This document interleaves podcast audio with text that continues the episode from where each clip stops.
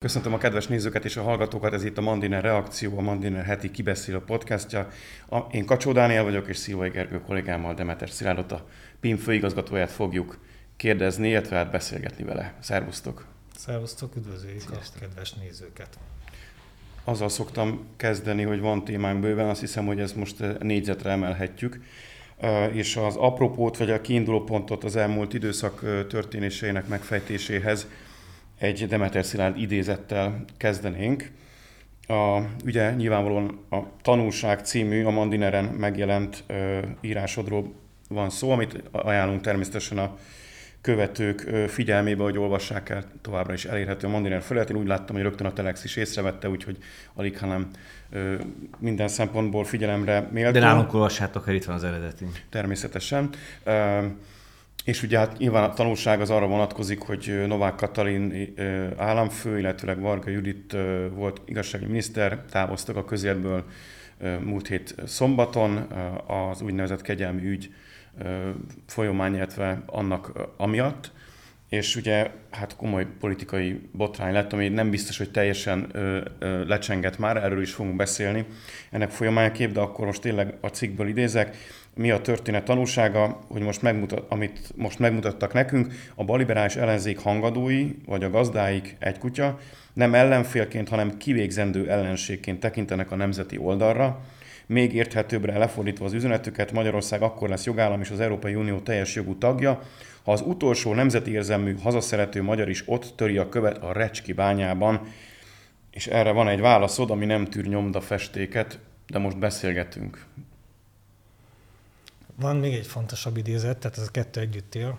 A, én azt próbáltam meg ebben a véleménycikkben valahogy körbejárni, hogy van két ügy van. Tehát van a Novák Katalin államfő és Varga Judit hibája, amiért ők vállalták a politikai felelősséget és visszavonultak a közélettől. Tehát, hogy ez a nem tudom, az úri szalonokban vagy a politikai játékszabályai szerint ez így nagyjából az ügy rendezésre került.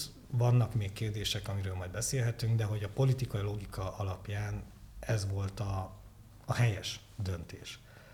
És ugye a, az ellenzék a gyermekvédelem apropóján vagy ürügyén ugrott rá erre a történetre, ami, ami rezonál a teljes magyar társadalomban. Tehát a gyermekvédelem most mutatja meg magát igazán, a gyermekvédelem mindannyiunk számára fontos hogy gyakorló apaként nekem is az, lennének megoldásaim, de nem a nyugati civilizációs kód szerint van, úgyhogy inkább nem mondanám.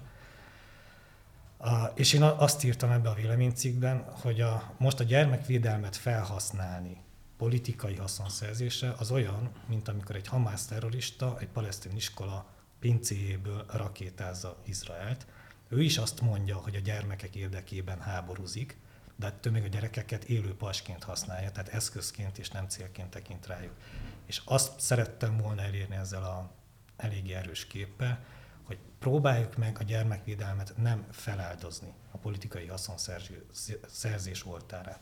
Tehát az ellenzék mozgása az rendben van, de valahogy ezt a gyermekvédelmi ügyet, ezt válasszuk le az aktuál politikai haszonszerzésről. Mert sokkal fontosabb ügy, mint, mint az, hogy most Gyurcsány Ferenc hány szavazóval szerez többet, vagy a nem létező pártok milyen tömegbázis tudnak most éppen összeszervezni, vagy mennyire tudják eladáltatni a Fideszt. Az az aktuál politika mocsara. A gyermekvédelem az a jövőről szól, gyermekeinkről szól, nemzet jövőjéről szól, tehát próbáljuk meg ezt a kettőt külön választani. Én úgy látom, hogy nem sikerült. Amit te mondasz, ezért fontos. Mert azért nem sikerült, mert nem a politikai logika mentén mennek tovább, hanem gyakorlatilag a bolsevik logika mentén, tehát hogy ki kell nyírni a politikai ellenfelet. Tehát az a politikai megoldás, hogy megsemmisítjük a másikat. Épp ők szokták Egyébként ezt ráolvasni a polgári oldalra sőt, napi sőt, rendszerességgel. Sőt, ugye ők szokták gyanúsítani a kormányt azzal, hogy politikai ügyet csinál a gyermekvédelemből. Most akkor ők csinálnak politikai ügyet gyermekvédelemből, függetlenül attól, hogy a kormány de... Politika többféle van, van pártpolitika, meg van nemzetpolitika. Mondjuk a gyermekvédelem az a konszenzuálisan nemzetpolitikai ügy, látszik a tömegek felháborodása. Stratégiai téma, igen. És egyébként meg az, az hogy ugye a, a, a kormány oldalban vagy a jobb oldalban kivégzendő ellenfelet látnak, az is eddig is megnyilatkozott. Vecán Letán kollégánknak is volt egy érdekes publi, amiben levezette a mostani baloldali magszavazó lelkivilágát, vagy a baloldali politikusok lelkivilágát, mi szerint mondjon a miniszterelnök, mondjon le mindenki, de utána legyen vagyonálkozás, utána utána dögöljön meg valami ilyesmi volt a... Nagyjából Tehát, hogy semmi sem elég, amíg el nem tűnünk a földszínéről, mint ahogy az 50-es években a kommunisták elképzelték, majd elkezdték megvalósítani, addig, addig igazából nincsen megfelelő felelősségre vonás ő szerintük, és ugye ugyanennek voltak a korábbi előzményei ennek a szemléletnek azok, amelyek szerint nem csak kormányváltásra, hanem úgymond rendszerváltásra, rendszerleváltásra van szükség, és, és illegális alkotmányozásra, vagy az alkot, esetleges baloldali sima többséges nyerés esetén egy választáson a kétonos alkotmányt egyszerűen, nem tudom, le kell cserélni úgy magától, mert a mostani az úgy eszmélyleg érvénytelen, vagy nem tudom. Most ehhez, ehhez meg... ez, ez, ez, a Flex Zoltán és társai uh, justizmord elképzelése, tehát, tehát az egész az, az, így működnek. Tehát, hogy ez, de ezt látjuk most éppen Lengyelországban, tehát hogy a jogállamiságra oly érzékeny európai elit most minden jogállam, jogállamiságot zárójelbe tesz, hogyha az övéik nem jogszerűen cselekednek, mondjuk egy 40 milliós Európai Uniós tagállam esetében, tehát hogy akkor nem baj, hogyha nincs jogállam, ha éppen az övéik csinálnak valami olyasmit, ami egyébként nem, nem tartozik bele az úri kaszinó szabály, közé, közé. Ez az egyik. A másik az a, az a, az a rettenetes logikájuk, nem tudom, logikája vagy nem, inkább indulat, mint, mint sem logika. Tehát, hogy, hogy a, ez a, ez a frontális támadás.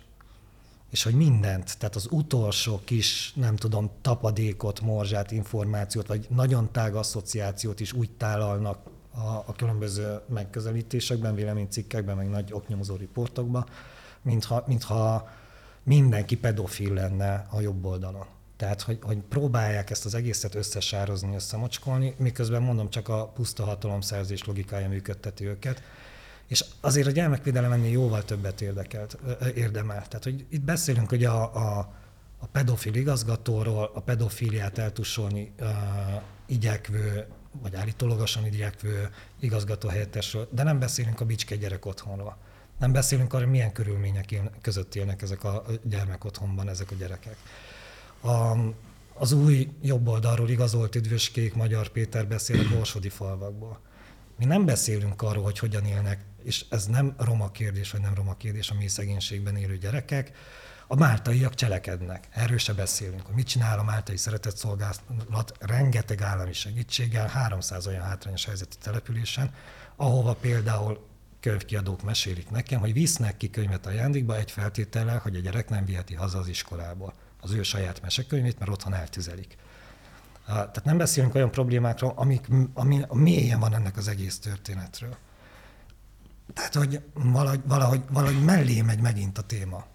Ezzel maximálisan egyetértek. Ez a program, amit most említettél, ez valóban hosszú évek óta zajlik, felzárkózó települések a neve, és az a, az a lényege, és a Máltai Szeretett Szolgált nyilván adja hozzá a szakmai és morális kreditet is, és rengeteg munkát, és Vecsei Miklós személyében egy, azt hiszem most kormánybiztos beosztásban egy, egy igazán hiteles és tapasztalt vezetőt is, aki koordinálja ezt a tevékenységet, a gonosz belügyminisztérium égisze alatt, és az a koncepciója az egész történetnek, ha kicsit beszéljünk róla, vagy legalábbis mindenképp szóba, ha már szóba hoztad, én rátennék egy lapáttal. Hogy Fidesz függő vazalus választókat hozzon létre, mert a Fidesz emelte fel őket. Köszönjük, Új Péter, de valójában arról van szó, hogy miközben... Nem, az a Mérce volt, és Gulyás Márton korábban ők beszéltek ilyenek. Hogy, lett, hogy lőhettem ennyire mellé? Szóval arról van szó, hogy ez a probléma, hogy egy komplex kérdéskör. Nem elég iskolát építeni, nem elég óvodát fejleszteni, nem elég telepet felszámolni, nem elég rendbe tenni a közterületet, nem elég kulturális fejlesztést csinálni, nem elég munkahelyet teremteni, hanem ezeknek mind egyszerre kell érvényesülni egy olyan településen, ahol mindegyik szempontból hiány szenved az adott közösség.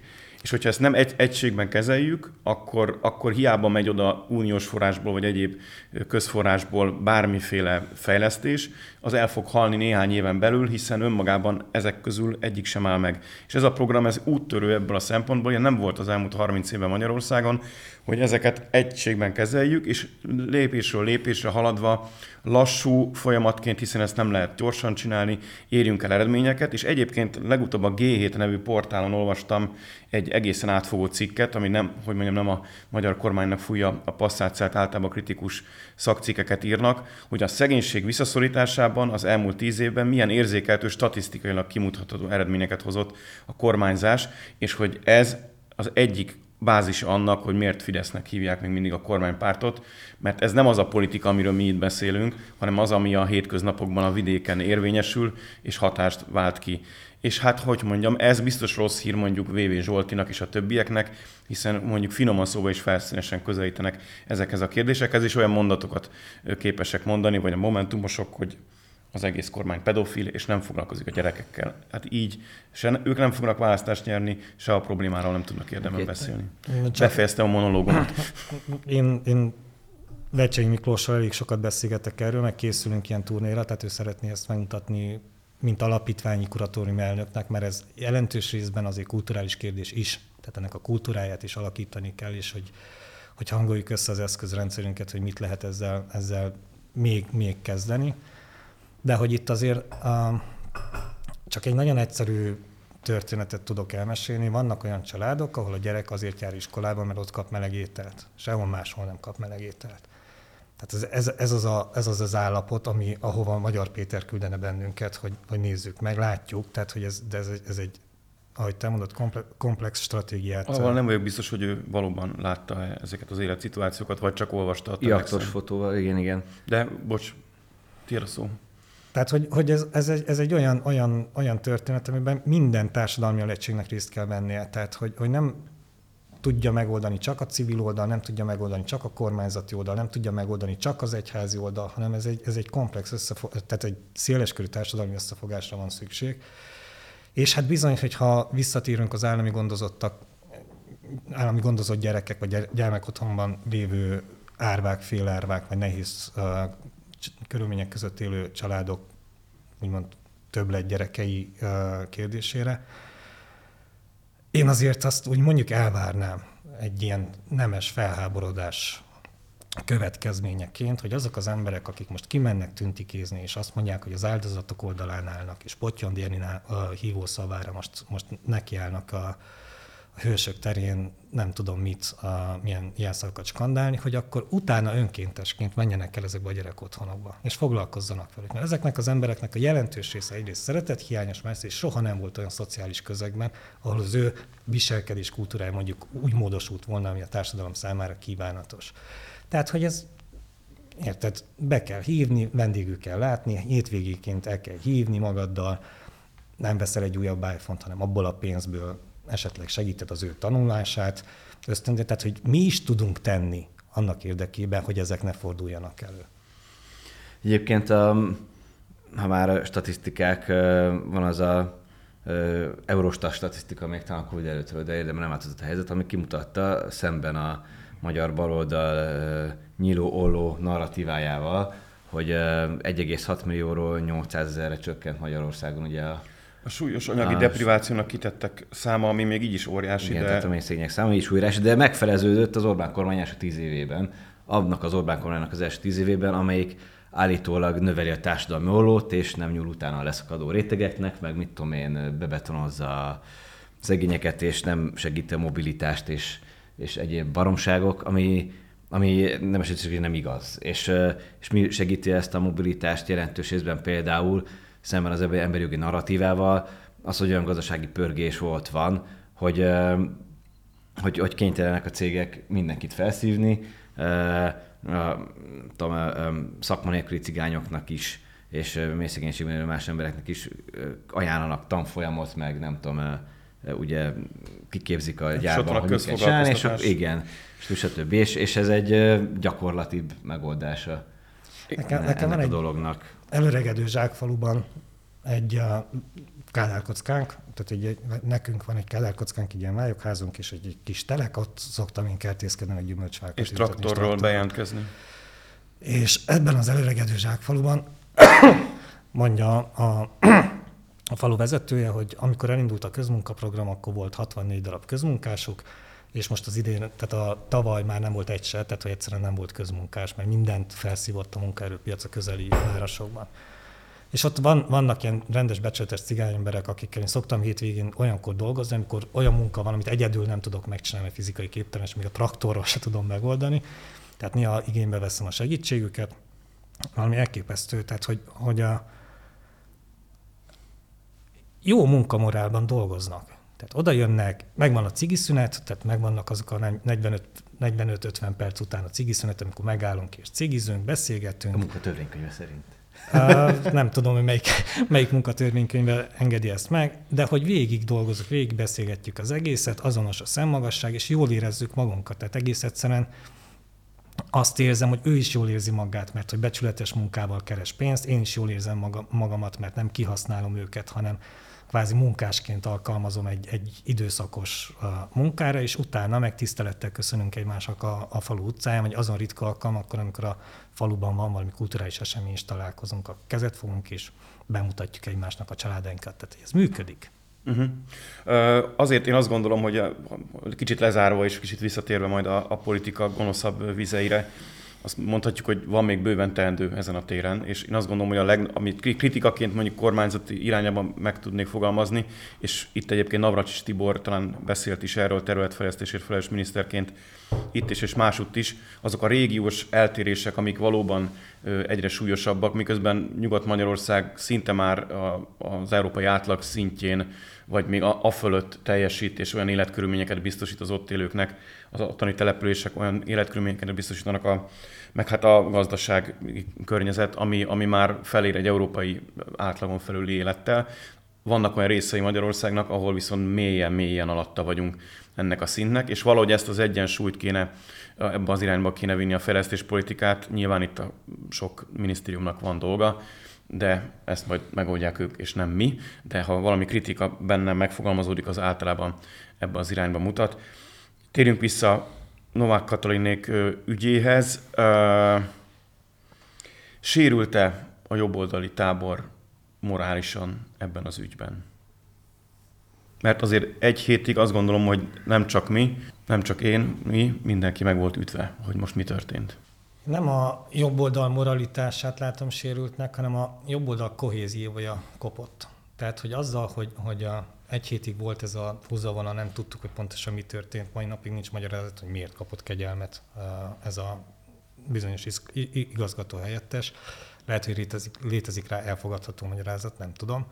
És ez a nem tudom az, ami engem zavar. Tehát, hogy, és nem csak engem, hanem elég sok, elég sok jobboldali ismerősömmel beszélek, mert hát ez téma, bárhova megyünk, és hogy mindenkit ez zavar, nem tudjuk, hogy miért. Tehát, hogy, hogy azt elfogadjuk, hogy, hogy, hogy Novák Katalin egy nagyon jó köztársasági elnök volt, hibázott, ezt is mindenki elismeri, és az, hogy vállalta a felelősséget, ezzel Novák Katalin erkölcsi integritása helyre került, hiszen meghozta a legnehezebb döntést, amit egy politikus meghozhat, hogy véget vet a politikai pályájának. Igen vállalta a felelősséget, és igen magasról lépett tőle. De még mindig ez, ez, a, ez a kis ördög azért ott bujkál a jobb oldalba, ez a miért. És ezt érzi a, a bal oldal, erre repülnek rá, folyamatosan ez a kérdés, még mindig nincs válasz, még mindig nincs válasz. Most Balogh Zoltán püspök urat is ezzel kezdik el, hogy miért tanácsolta a kegyelmet. Tehát, hogy, hogy ez, a, ez a miértekre való válaszkeresés, ez még részt, a, a részt nyitva tartja, ez olyan, mint egy seb nem zárul be, és akkor lehet benne vájkálni, meg is teszik kélyes élvezettel az ellenoldalról. Uh-huh. Figyelj, a köztársasági elnök az, az ország első embere hirtelen lemond egy olyan ügyben, ami első ránézése nem látszott a súlya talán, nem tudom, vagy hát, kapásból, aztán én azért az... vagy látszott, nem tudom én azért súlyosnak éreztem az első yeah. pillanattól. Az más kérdés, uh, hogy mekkora politikai bomba nőtt belőle. Utána, ez, ez utána mondta az igazság, volt igazságügyminiszter, aki Epirist vezető, két prominens, ráadásul női politikus. Uh, hát, tehát nyilván, ráadásul mind a ketten fontos pozícióban voltak, fontos stratégiai uh, uh, dolgban vettek részt, uh, uh, nyilván tájékozottak voltak, és és nem hiába voltak ott, ahol, tehát a szerepük fontos volt. De ez politikai veszteség, amire Dani Politikai veszteség, igen. Uh-huh. Tehát, hogy, igen, hogy, én arra gondoltam. Politikailag... Hogy megingott a jobb oldal hite abban, hogy ennek a kormánynak a gyermekvédelem szent ügy, és az az első, azt nem hiszem. Ezt én sem. Akkor abba, abba, abba való de, hite de, az politi- de, de az ilyen tehát az ilyen fekete foltok, amikor vala, amiről valamire nem tudjuk, hogy micsoda, az, az általában nem szokott jól Hát ezek, ezek készíteni szoktak? Ne üzenjük innen a református egyháznak, mert az máskorokban volt ö, divat, hogy a politika vagy a közélet szereplői megmondták, adott esetben fegyvereket a, fej, a püspökök fejéhez tartva, hogy mit csináljanak, de most nagyon kezd egy olyan hangulat is lenni, említetted Balogh Zoltánt, aki a saját szájával vallotta be, hogy igen aktív részese volt ennek a kegyelmi döntésnek, sőt, ha jól értettem a mondandóját, talán még, hogy mondjam, a, talán a döntést is, mintha ő hozta volna meg, miközben nyilván jogilag is minden szempontból, felelősség szempontjából az állam főírta alá, illetve utána Varga jegyezte ellen, és így lett belőle döntés, de nagyon ott volt a döntés meghozatalának a középpontjában, és hogy neki is adott esetben vállalnia kéne valami hasonló felelősséget. Csak hát az ő pozíciója az nagyon más, mint egy politikusé. Még ha az is volt sokáig, de most már egy a államtól független egyháznak, az egyik legnagyobb magyar egyháznak a kvázi vezetője. Ez, ez tényleg a református egyház ügye, tehát hagyjuk a reformátusokra ezt, ennek, a, ennek az eldöntését. Azt látom, hogy ott döntögetik kis jobbra-balra. Tehát ezt majd kiforja magát, és meghozzák a saját belső egyházi szabályaik szerint a megfelelő formon a megfelelő döntéseket. Itt igazából megint az van, amit idéztem a, a, az általad emlegetett véleménycikk elején, az a Davila a bommo vagy aforizma, hogy nem az a, a keresztény társadalom, ahol sok a szent, hanem ahol sok a bűnbánó. Tehát eddig kell tudni eljutni. Uh-huh. Ehhez a felismeréshez kell tudni eljutni. Jó, térjünk vissza akkor azokra, akik sót szórnak a sebbe, és a gyermekvédelemről beszélnek. Nagyjából, ha minden a terveink szerint halad, és e- ezúttal is 5 órakor pénteken jelenik meg a Reakció Podcast, akkor rá egy órára már tele van a Hősök tere, lehet, hogy Azária is énekel, bár most Dopman Pityinger Lászlótól azt hallottuk, hogy ő valójában csak külső videót fog küldeni, és úgy fejezi ki szolidaritását, támogatását. Ugye a Curtis nevű uh, rapstar végül felkerült arra listára, akik támogatják a rendezvényt, de leírta magát róla, mondván ő sosem járult hozzá, hogy felhasználják a nevét, de azért Potyondi Edina, aki már neve elhangzott, VV Zsolti, alias Osvárd Zsolt, youtuber, aztán a Focus csoport, nem tudom bárkinek ezek a nevek mondanak-e valamit. Én azt gondolom, hogy azért nézve a YouTube-ot, sok százer emberhez eljutó ö, ember, figurákról és véleményvezérekről van szó, és aztán Gálvölgyi Jánostól kezdve egészen sokáig Krúbin át, igen illusztris népsor jött össze, ők így együtt követelnek több figyelmet a magyar gyerekeknek, és hát azért Osvár Zsolti egyik mondjuk úgy beharangozó videójából megtudtuk, hogy azért ő annak se lenne ellenére, hogyha elhalálozna négy-öt éven belül a Magyar, Magyarország miniszterelnöke, és megoldódna az a probléma, amit ő úgy, úgy mellék, úgy mellékesen. Mellék kívánalomként, aha. Ez a jelenség, ez micsoda? Ez az új ellenzéki politika, ez a politika, civil ügynek hazudott politizálás, vagy egy őszinte érzés, ezt se zárom ki néhány résztvevő részéről, hogy rá kell irányítani a gyermekvédelemre a figyelmet, nem politikai, hanem morális Szerintem erőködésről van szó, röviden. Uh, hát most én ezeket a szereplőket, mivel nem nagyon vagyok részese semmifajta közösségi médiának, meg nem, ugye 2021-ben levonultam az összes ilyen felületről, szellemi vagy lelki önvédelemből, uh, csak a politika szűrőjén keresztül ismerem, tehát VV Zsoltitól Potyondi Edináig akkor találkoztam, amikor politika közelbe kerültek, mint elfüggetlen, vagy nem is annyira elfüggetlen civilek, tehát hogy van politikai bekötésük, jellemzően az ellenzéki oldalhoz van bekötésük. Tehát, hogy, hogy annyira függetlenek, mint én, mondjuk. Én büszkén vállalom, hogy nem vagyok független, ők meg inkább azt az ügyek, hogy függetlenek. Ők azt mondják, hogy nem pártokhoz vagy párthoz, hanem ügyekhez és mondjuk úgy kormányellenes attitűdhöz vannak bekötve. Nem, csak hogy Ezzel amiket ők mondanak, baloldali gondolatvilághoz, igen. Amiket ők mondanak meg, amerre megy ez az egész diskurzus azon az oldalon, a balliberális oldalon vagy baloldalon. Az engem elég kísértetésen emlékeztet a 68-as diáklázadások és az utána következő um, mozgalmakra. És ez azért veszélyes, mert egyszer már ezt megcsinálták. Akkor ugye a szexuális prüdéria felszámolása, a szexuális kultúra megváltoztatása volt többek között a 68-asoknak a, a célja, és ez csapott át uh, gyakorlatilag a pedofilia relativizálásába, meg a pedofilia valami fajta ilyen kimosdatásába, és ennek egyébként tudományos következménye is lett, erről Gergő biztos többet tud mondani, hogy a pedofil az nem bűnöző, hanem beteg, és ezt a betegségként való a pozícionálását végzik azóta is lelkismeretesen és következetes munkával. Sőt, Révé Sándor, Révé Sándor ezt írja meg, tehát Igen. hogy áldozatok, betegek, foglalkozni kell velük, stb. Tehát a felháborító cikkében. És akkor volt ez a Vörös Dani. Mely, melynek címe a pedofilis ember volt, Igen. és még a Népszabadságban, még, talán még Tíz évvel ezelőtt, és utána még a HVG-ben, öt évvel ezelőtt hvg.hu még egyszer rá, ráduplázol. Aztán Kőszeg Ferenc pedig a Partizánban rátett még néhány lapát. Mert hogy ez ugyanaz a szellemi áramlat. Tehát az ugyanaz a közeg. Ezek ugyanazok. Tehát, Igen, ugyan, az, a, ez a, és azért veszélyes az egész történet, mert ugye már akkor elhangzik. Tehát a 70-es években, 70-es évek végén van egy nagy botrány Franciaországban, amikor három pedofil büntetését csökkentendő, a francia értelmiség baloldali krémje kiáll és petícióban követelte, hogy a szexuális együttlét korhatárát szállítsák le 15 évről, nem tudom, 12 vagy 10-re, vagy valami teljesen abszurd történetre.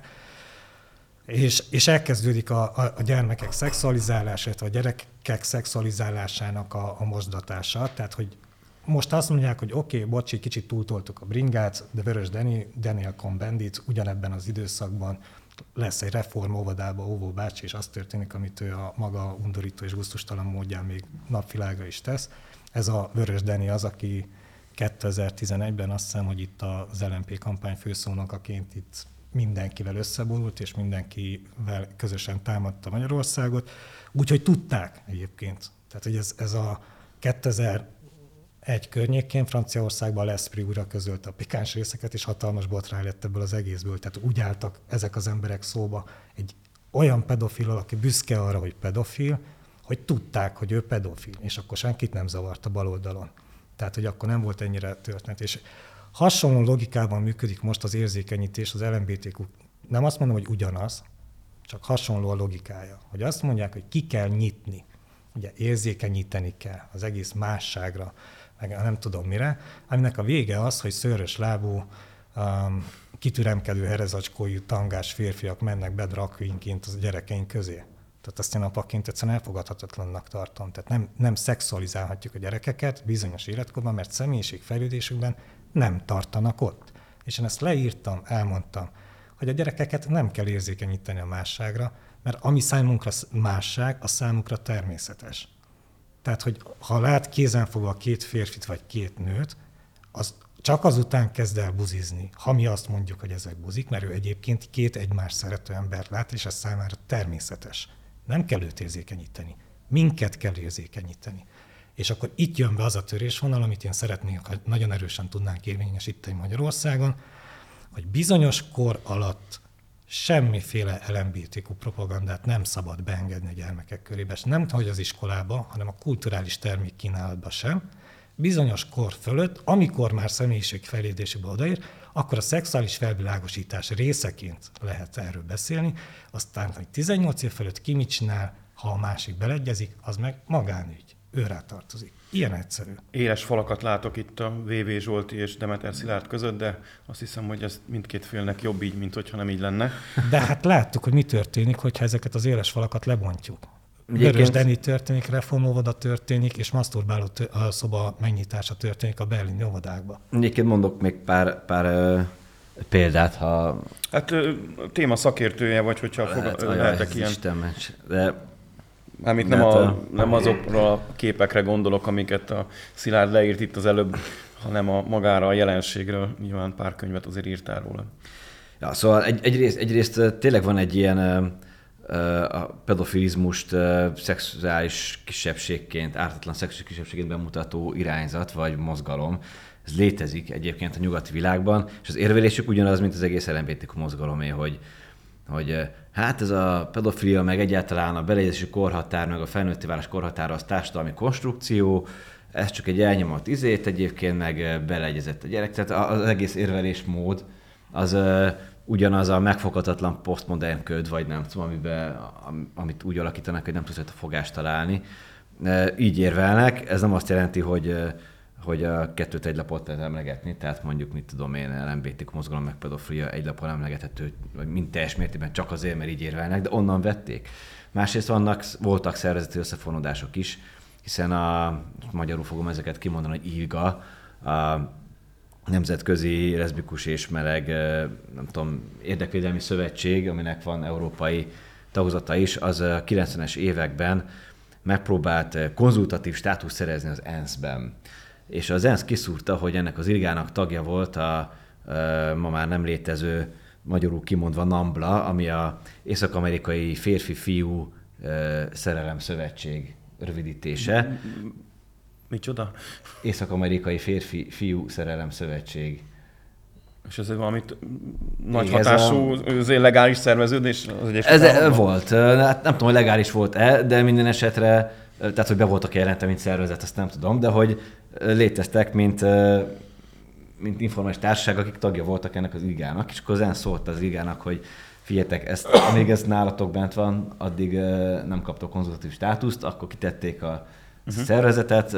Nyilván ez egy ilyen problémás szervezet volt, ma már nem is létezik, vagy legalábbis nem tudunk róla, hogy ilyen formában létezne, és akkor jóval később megkapta az a konstitutív státuszt az ENSZ-ben, de hogy de ugye létezett meg, tudok olyan folyiratokat mondani a könyvben és térumeket, amelyekben, amelyekben érvelnek ilyen dolgok mellett egyébként meleg férfiak, tehát a pedofilia, nem tudom, most, most... És, és hasonlók. Ezek lehetnek kiragadó példák, vagy nem, de hogy de hogy nem teljesen ártatlan a, a, az egész baloldal úgy, ahogy van ebbe a dologba, az én azért nem értek egyet, te vagy a téma szakértője, tehát hogy vaskos köteteket írtál róla, de az én egyszerű józan paraszti eszem azt mondatja, hogy a gyerekek szexualizálása az a közös nevező. Tehát, hogy nem az a bajom nekem, hogy LMBTQ vagy pedofília, tehát, hogy nem vagy-vagy, hanem az, hogy egyszerűen bizonyos kor alatt ezekkel a kérdésekkel azért nem tudsz foglalkozni, mert hogy nem tartanak ott a személyiségfejlődésükbe. Ezért nem szabad, igen. Tehát, hát, hogy, hogy ilyen, ilyen egyszerű a történet. Tehát, hogy bizonyos kor fölött a szexuális nevelés része lehet egy, egy ilyen típusú felvilágosító, nem érzékenyítő. Ja, én most a Daniel Commodit vonalhoz tettem hozzá pár egy De hogy bizonyos kor alatt nem. Tehát, hogy egyszerűen sztorit, ahol nincs, ahogy, nincs, amit keresnie ez a, ennek a témának. És, és ez egy életveszélyes vörös vonal, tehát hogy ezt átlépjük, akkor onnan kezdve ott tartunk, amit Révész Sándor Tehát ebben nincs vita köztünk. Tehát, hogy... Tehát, hogy, Igen. hogy Révész Sándor írja azt, hogy a pedofiloknak akkor engedjük már meg, hogy legalább manga formájában fogyasszanak pedofil pornót, mert hogy akkor legalább nem követik el az igazi gyerekeken. Érted? Ez Hát, nem is ért. Ebből, hát, nem ebből a logikából Kalajta Gábor is ártatlannak minősül. Ő is csak képeket nézegetett, meg küldözgetett. Nem igazi gyerekekkel foglalkozott. Tehát, hogy, így hogy gondoljuk. Nem, meg, meg kell húzni a határokat, és mondom, apaként nálam, nálam ez, ez, egy, ez egy olyan kérdés, ugye a gyerekmolesztálás az nem csak a szexuális abuzust jelenti, hanem a gyerek fizikai, lelki, szellemi épségéért fe, vagy felelős szülőként, és vagy felelős a köznevelés munkavállalójaként, vagy dolgozójak, vagy pedagógusként. És ez a hármas az együtt jár, tehát nincs olyan külön fizikai, vagy külön szellemi, vagy külön lelki egészség, hanem ezek összefüggésben mozognak. Tehát minden, ami ezt, a, ezt az egységet bontja meg, vagy ezt veti vissza, vagy ebben fejt ki káros hatást, az ugyanúgy abúzus, mint a szexuális abúzus. Jelenállás szerint ez a vörös vonal egy törvény formájában Magyarországon érvényben van. Kötelezettségszegési eljárás az van folyamatban vele szemben, és társult hozzá néhány uniós tagállam is, és ezen túlmenően még az Európai Parlament. Hát kíváncsi vagyok, hogy ezt meddig lehet így tartani, majd lehet, hogy lesz helyett egy másik, hogyha elkaszálják. Nekem van egy tippem, hogy egyébként az Európai Bíróság kinek ad igazat ebben. Tisztán jogi szempontok mentén ebben a vitában. Egy nagyon picit, még egy pár percünk van, én szeretnék egy, egy, egy kicsit még az ellenzékre visszamenni, mert hogy nagyon látszik rajtuk, beszéltünk itt, hogy a, a, a jobboldali tábort hogyan érinti, az influencerek mit kóvályognak a hősök terén, és mi lehet a valódi motivációjuk. De lehet-e szerintetek politikailag releváns, érzékelhető növekménye, táborbővülés az ellenzéknek emiatt az ügy miatt? Sebestyén Balázs, aki mondjuk, mondjam, nem hiszem, hogy szintén a e körben ülőknek a napi fogyasztott termék, olyan terméknek az előállítása, amit mi napi szinten fogyasztanánk, de nagyon erősen megnyilvánult ebben az ügyben, és azt mondta, hogy a takarodjanak a dilettáns ellenzéki politikusok a, ennek az ügynek a környékéről is. Nem látom, hogy megfogadnák Sebestyén Balázs tanácsát.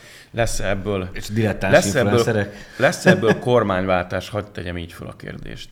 Göröge addig ez a történet? Kap-e akkora svungot az, az ellenzék, hogy ebből az egyetlen egy ügyből végül egy, egy nagy politikai fordulatot érjen el, vagy legalábbis egy EP választási győzelmet hozzon Azt mondani, hogy szerintem az EP, válasz, EP és választásra hajtanak, hogy oda szeretnének kovácsolni ebből valamit. Nyilván szívük szerint 2026-ra is, de az eléggé messze van, és a jobb oldal még nyilván még, még nem múlik el azon az ügyhatása, de azért a jobb oldal elég gyorsan mondjuk így kezelte a, a, az ügyet. Politikai Lényegi szempontokból. Van, né, van néhány triviális a magától értetődő törvényszerűség, ami, amit egyszerűen nem lehet átlépni. Az egyik az, és tényleg közhelyszerű lesz, hogy a politikát politikusok csinálják. Tehát az, hogy politikát csinálják, kormányt váltsán mondjuk, arra ahhoz politikusokra van szükséged, olyan politikusokra, akik mivel demokráciában élünk, jelentős többséget tudnak maguk mögé felsorakoztatni, tehát el tudják hitetni magukról azt, hogy ők kormányzó képesek, amennyiben őket választják meg, akkor meg tudnak oldani rengeteg sok gondot, ami a hétköznapi életünket illeti. Ez csak egy gyermekvédelem a sok közül. Tehát, hogy itt a kormányzó képesség az nekem nagyon, tehát fényévekre van az ellenzék ettől, ettől a látszattól. Tehát én az elmúlt 14 évben a legnagyobb fájdalmam az volt, hogy egyszerűen nincs egy potens ellenzékünk, ami versenyhelyzetbe kényszeríteni a jobb oldalt, tehát jobb teljesítményre sarkalni. Engem zavart, de nem baj. A, engem zavar, de, mert, de mert a szeretem az intellektuális kihívásokat, tehát nem szeretek unatkozni, a, de hogy, hogy impotens ellenzéki politikusaink vannak. Ez így van. Most ahhoz, hogy politikussá váljál, ahhoz meg el kell fogadnod a másik típusú szabályrendszert. Ugye a politika csinálás módszertanához egyrészt hozzátartozik, hogy belülről is szövetségeket építesz, tehát nem csak kifele kell hitelesnek látszanod, hanem befele is erősnek kell lenned. Belső szövetségesi rendszer tud téged a ranglétrán felfele röpíteni. Ráadásul egy olyan szövetségesi rendszer, ez megint csak a politika természetéhez tartozik, amiről az elmúlt 14 évben mi megfeledkeztünk, mert nagyon kegyelmi állapotban vagyunk hogy a saját szövetségeseid azok, akik először a hátadba szúrják a kést, tehát hogy előre-hátra kell figyelni ebben a, ebben a játékban.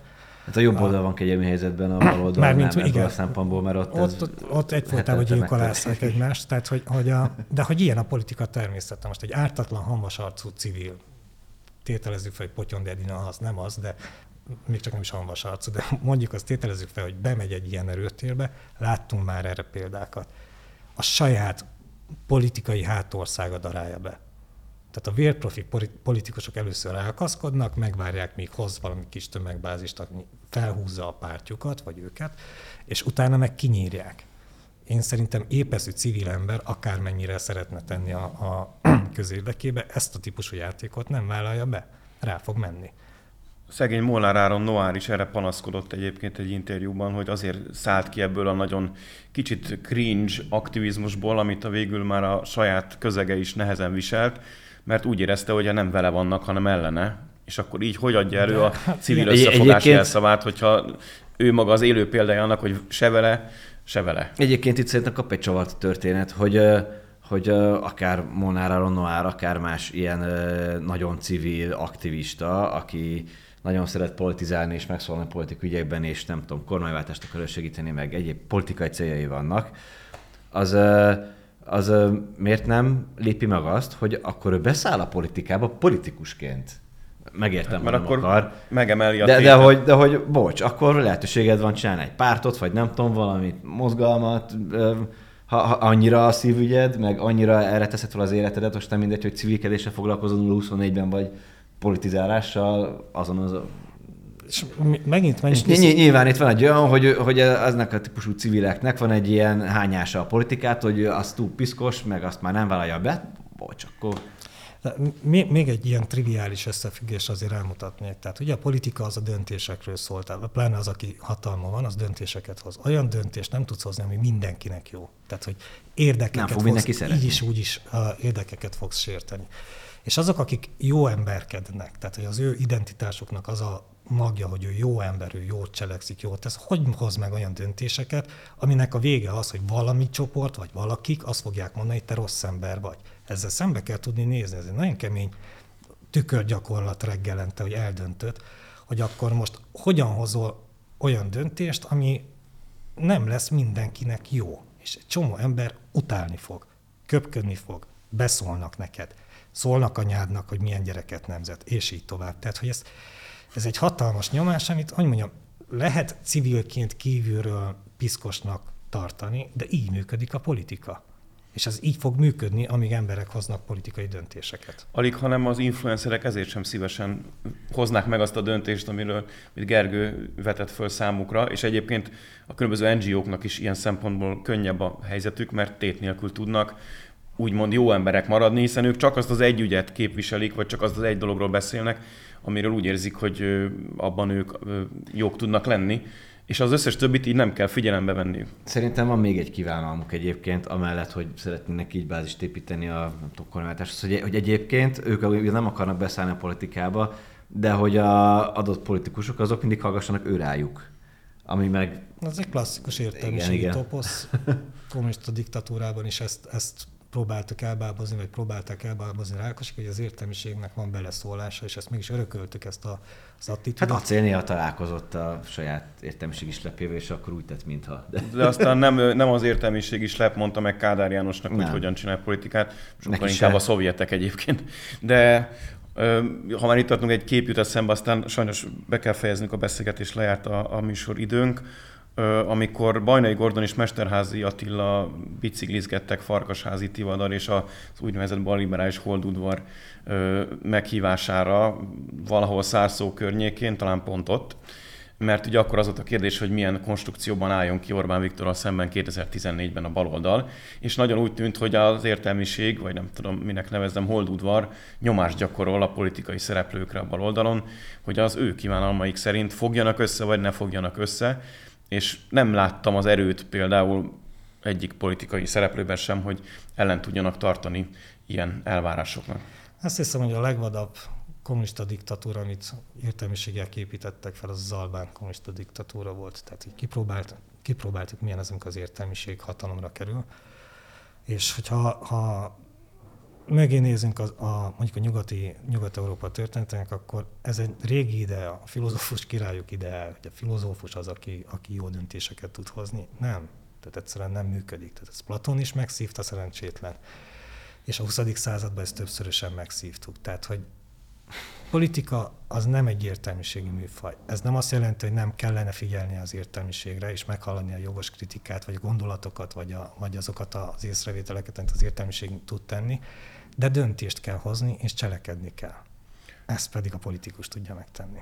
És az influencer sem politikus, bár néha lehet, hogy annak képzeli magát. Minden esetre minden, ehelyütt is, ehelyről is mindenkinek jó szórakozást és biztonságos, békés demonstrációt kívánunk. Egyébként szerintem ez egy tök jó dolog, hogy Budapesten bárki akar köztéri koncertet, vagy tüntetést, vagy a gyermekvédelem melletti kiállást szervezni, az egész nyugodtan és a legnagyobb biztonságban megteheti. Ez az evidencia. Hát ez evidencia, de ugye a kép ugye a magyar demokráciáról az, hogy ez elvileg lehetetlen, aztán mégis évről évről, hétről hétre meg tud történni. Szóval mindenki érezze jól magát, és tegyen a maga módján, amennyit csak tud a gyermekvédelemért. Köszönjük szépen a beszélgetést, köszönjük, hogy itt voltatok, a figyelmet a nézőknek hallgatóknak reakció lesz jövő héten is, akkor is tartsanak velünk, és kövessék a Mandinert minden lehetséges felületen. Köszönjük szépen!